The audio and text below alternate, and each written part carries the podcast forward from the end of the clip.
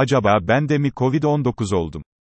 Vaka sayılarının artması ve etrafımızdaki COVID-19 halkasının giderek daralması, çoğumuzda, takıntı benzeri gelişmelere yol açtı. Herhangi bir yerinde en ufak bir ağrı hisseden, hafif de olsa yorgunluk ve halsizlikten yakınan, ateş, terleme ve benzeri şikayetleri olan herkesin aklına hemen ve anında, acaba COVID-19 hastası mı oldum? Sorusu geliveriyor. Haksızlar mı? Hayır. Görünen o ki günün birinde bu tatsız hastalığa herkesin yakalanması mümkün. Peki, hangi verilerin varlığında biz COVID-19'dan daha çok kuşkulanmalıyız? Ve ne zaman acil durum ilan edip COVID-19 testi yaptırmalıyız? Merak ettiğinizi çok iyi biliyorum, gecikmeden buyurun. İyi bilgi. COVID-19 ile 7 semptom grubu. Viyana Üniversitesi'nde yapılan bir COVID-19 araştırması bu hastalıkla ilgili 7 farklı semptom grubunun olduğunu gösterdi. Araştırmacılar, bilimsel verileri esas alarak COVID-19'da ortaya çıkan, birbirleriyle yakından alakalı belirtileri 7 ayrı grupta topladı. Bu araştırmada ortaya çıkan o 7 ayrı semptom grubunda şunlar var. 1. Gribal belirtiler. Ateş, bazen ateşe eşlik eden üşüme ve titremeler, halsizlik ve yorgunluk hali, öksürük nöbetleri. 2. Nezle işaretleri. Burun akıntısı, hapşırma, boğazda kuruma ve burun tıkanıklığı. 3. Ağrılar. Özellikle eklem ve kaslarda yoğunlaşan ciddi ve can sıkıcı ağrılar. Bu ağrılara bazen baş ağrıları da eşlik edebiliyor. 4. İltihap işaretleri. Gözde kızarma ve sulanma. Ağız ve boğaz mukozasında iltihaplanma belirtileri. 5. Akciğer rahatsızlıkları. Öksürük, balgam ve nefes darlığı çok önemli ve uyarıcı işaretler. 6. Mide, bağırsak problemleri. Bulantı, karın ağrısı ve ishal de önemli belirtiler. 7. Duyusal kayıplar. Tat ve koku alma duyusunun kaybı, özellikle gençlerde daha sık görülüyor.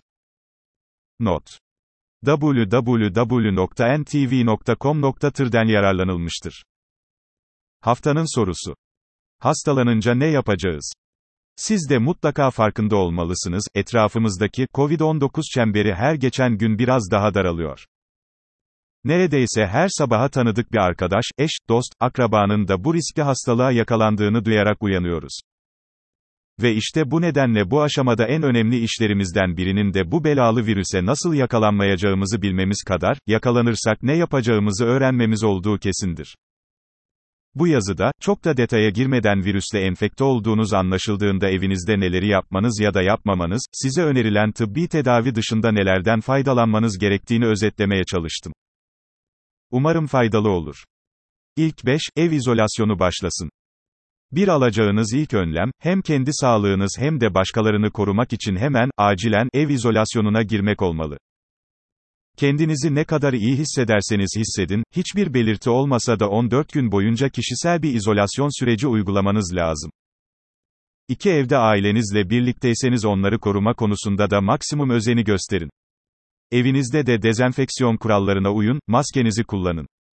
3 bilimsel veriler, özellikle çocuklar, gençler ve sağlıklı yetişkinlerin sadece dinlenme, doğru beslenme, yeterince su içme ve basit reçetesiz ilaçlarla da ağrı kesiciler, ateş düşürücüler, hastalığı atlatabileceklerini gösteriyor.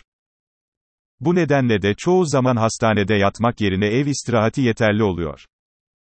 4. Eğer evinizde tedavideyseniz ve size önerilen reçeteli ilaçlarla rahatsanız, öksürük, nefes darlığı, ateş gibi sorunlarınız yoksa, hastaneye gitmeniz gerekmiyor. 5. Düzenli su tüketimi alabileceğiniz en etkili önlemlerden biri. Beslenme ve uykunuza da maksimum özeni göstermeniz vazgeçilmez ayrıntılar. İkinci 5. Ateşiniz çıkarsa.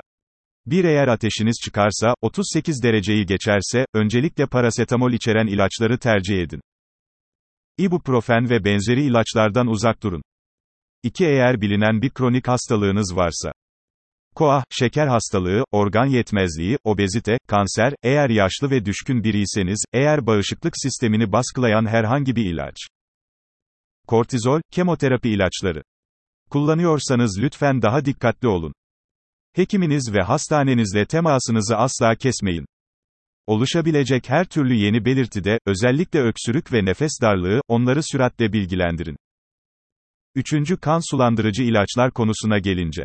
Bu grupta yer alan ilaçlardan herhangi birinin kullanımına siz değil, sadece doktorunuz karar vermeli. 4. İstirahat ettiğiniz odanın yeterince nemli olup olmadığı da önemli bir ayrıntı. Kuru ortam, belirtileri hızlandırıp iyileşmeyi geciktirebiliyor. Ev işi basit çözümlerden de istifade etmeniz mümkün ama sizi izleyen ekip tarafından önerilen ilaçları tavsiye edilen süre ve dozlarda dikkatle kullanmanız en önemli ayrıntıdır. 5 takviyelere yani doğal desteklere gelince. Tabii ki D ve C vitaminleri ilk akla gelenler olmalı. Okur soruları. Evdeyim, hastayım takviye kullanmalı mıyım? D vitamini takviyesi en önemlisi ve en faydalı olanıdır. D vitamini seviyeniz yeterliyse günde 1000 ünite kafidir. Yetersiz olduğunu düşünüyorsanız dozu günde 5000 üniteye kadar yükseltebilirsiniz. C vitamini takviyesi de düşünülebilir. Günlük doz 1000 ila 2000 mg civarında tutulabilir. Günlük dozu ikiye bölerek almanızı tavsiye ederim. Çinko pastillerinin de işe yarayabileceğini düşünüyor ve öneriyorum. Kullandığınız pastilin çinko asetat içermesi çok önemli bir ayrıntı. Destek olarak Afrika sardunyası ailesinden bir bitki türü olan Pelargonium sidoides özlerinden, damla formu tavsiye ediliyor, kara mürver, Sambucus nigra, özütlerinden şurup formları öneriliyor, beta-glukan tabletlerinden, ekinezya desteklerinden de istifade etmeniz mümkündür. Neden bazıları asemptomatik de diğerleri semptomatik? Covid-19 hastalığına yakalanmanız için, sadece virüsü kapmanız yeterli değil. Virüsü kapıp hasta olmayanlar da, asemptomatikler, hastalanıp, hastalığı hayati tehlike düzeyinde yaşayanlar da var. Peki bu iki uç arasındaki gitgelleri belirleyenler neler? Bir virüs yükünüz. Aldığınız virüs yükü çok ama çok önemli bir belirleyicidir. Virüs yükünüz ne kadar fazlaysa taşıyıcı, asemptomatik değil de hasta, vaka olma ihtimaliniz o kadar yüksek, hastalığı ağır geçirme ihtimaliniz o kadar ciddidir. 2 yaşınız, sağlık durumunuz. Yaşınız ve genel sağlık durumunuz da mühim birer ayrıntıdır. Yaşlıların, düşkünlerin, kronik ve ağır hastalığı olanların, çoğu asemptomatik değil semptomatik oluyor. Dahası süratle hastalanıyor ve hastalığı zor atlatıyor. 3. Erken teşhis önemli. Erken teşhis ve hızlı, etkin tedavi desteği de önemli faktörler. Teşhis ne kadar erken konmuş ve destek tedavisine ne kadar süratle başlanmışsa, süreç o ölçüde sıradanlaşıyor, hastalık olsa bile daha kolay atlatılıyor. 4. Bağışıklık gücü. En önemli belirleyicinin ise, bağışıklık gücü olduğu kesin. Güçlü bir bağışıklık sistemi, sizi taşıyıcı, asemptomatik ama hasta olmayan biri yapabiliyor. Tersi de doğru. Bağışıklığı zayıf olanların hastalanma ve hastalığı ağır geçirme ihtimali daha fazla. Hastayım nasıl beslenmeliyim? Önceliğiniz düzenli ve güvenli su tüketimi olsun. İmkanlarınız ölçüsünde protein zengini besinlere, bakliyat, süt et ürünleri, yumurta, ağırlık vermeye çalışın. Seçimlerinizde sülfür zengini gıdalara, lahana, karnabahar, turp, sarımsak, soğan, koyu renklilere, mor lahana, siyah fasulye ve mercimek, mor, siyah turp veya havuç, öncelik vermeye gayret edin. Sofranızda köklü sebzeler, pancar, yer elması, kereviz, pırasa, havuç, daha sık ve bol yer alsın. Sadece bedeninizi değil ruhunuzu da beslemeyi ihmal etmeyin. Telaşlanmayın, üzülmeyin, endişelenmeyin, korkuya kapılmayın. Olumlu ve iyi, güzel şeyler düşünün.